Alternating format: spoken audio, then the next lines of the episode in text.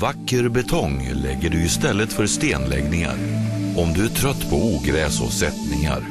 Vår markbetong ger dig en uteplats som tål att köra bil på. Och till och med kan högtryckstvättas.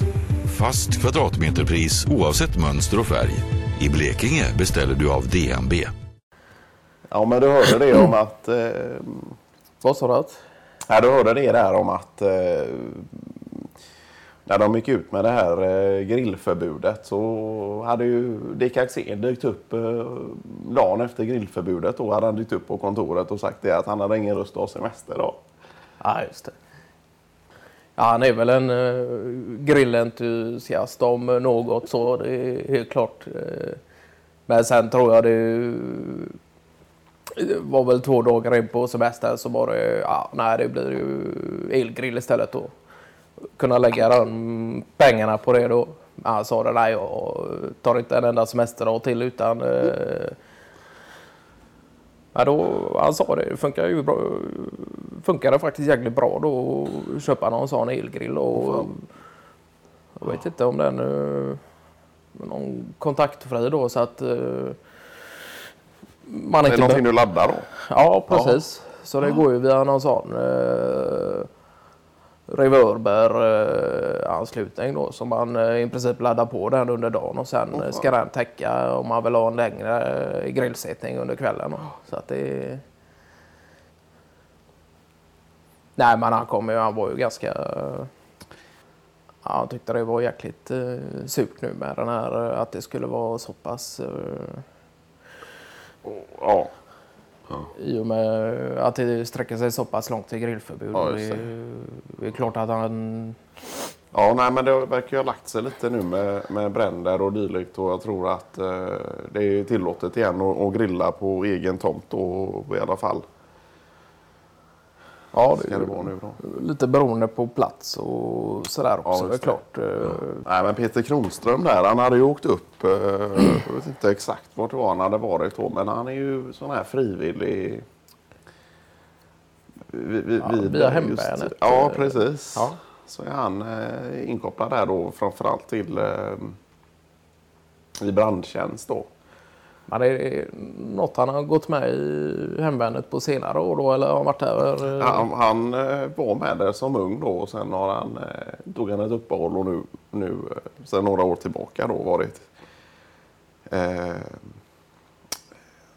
med då. Men, men, det är nog första gången nu han eh, han får eh, ingripa då utan det har inte varit tillräckligt stora natur katastrofer är väl att ta i, men eh, någon händelse så, så, så nu har han fått trycka in då och varit där uppe i, han var väl där i två veckor eller någonting då.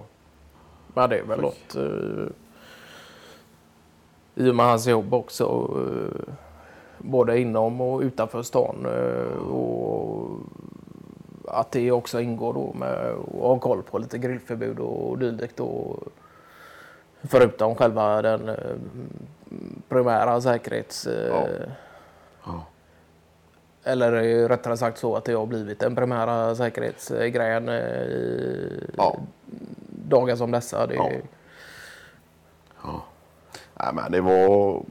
Han hade sagt det att han hade träffat någon ansvarig brandman där och, och eller någon slags samordnare eller någonting då. Och den här eh, brandmannen hade sagt det att eh, oavsett eh, om det är stora, sto, stora bränder eller eh, varma somrar då eller någonting så, så eh, är folk så, så pass idiotiska med vart de eldar och grillar och sånt då. Så han, han tyckte att man skulle införa grill, ett grillkort då. Att folk skulle behöva ta ja, lektioner. Och han var vansinnig tydligen. Och, och, och att eh, det är först när det sker sådana här grejer då som folk får upp ögonen för att och elda utomhus. Och att det är, vilka risker det innebär. Och, och det kan ju även tydligen stanna kvar väldigt länge då. Jag läste att eh, elden kan hålla i sig rötter och, och gamla stubbar och grejer ända fram till eh, vinterhalvåret. Då. Kan ligga och pyra. Och, ja, det blir ju så. Det i tala om eh, skogsbränder och liknande då att det är alla dessa rotsystem då att det ibland kanske nästan till är inte synligt för blotta ögat då. Att det, men sen eh, att det, under mark så pågår det egentligen brand under stor skala så, så att det är ju ja. när man har koll på det Kronström och jag gillar hans engagemang i det att han är så pass eh, principfast när ja. det kommer just till grilling. Ja. Kanske inte likadant som Dick Axén i den här meningen men nu har han och för sig då uh, skaffat... Uh, Elgrillen ja. ja. Men för det var väl Kronström som uh, rekommenderade det till Dick Axén i och med att han också var medveten om Axéns uh, grillentusiasm grill. här. Ja.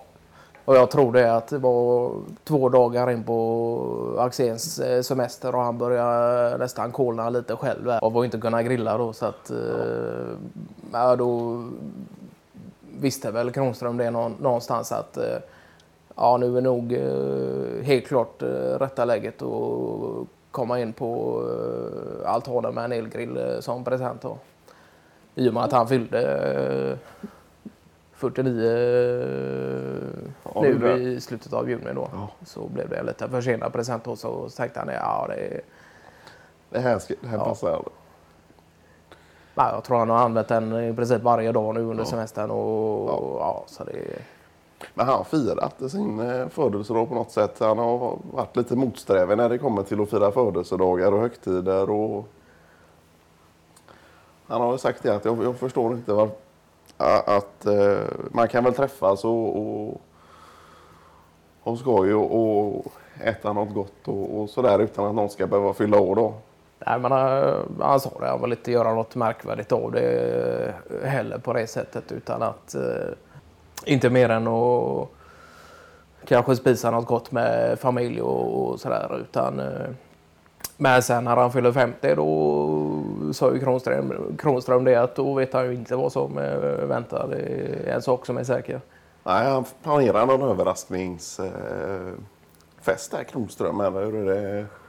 Ja, han sa väl det. Jag vet inte om han hade varit i kontakt med ja, Kenneth Ahlskog och Fahlén och sådär och sagt det att eh, om ni står för krubb och vidare så står jag för säkerhet.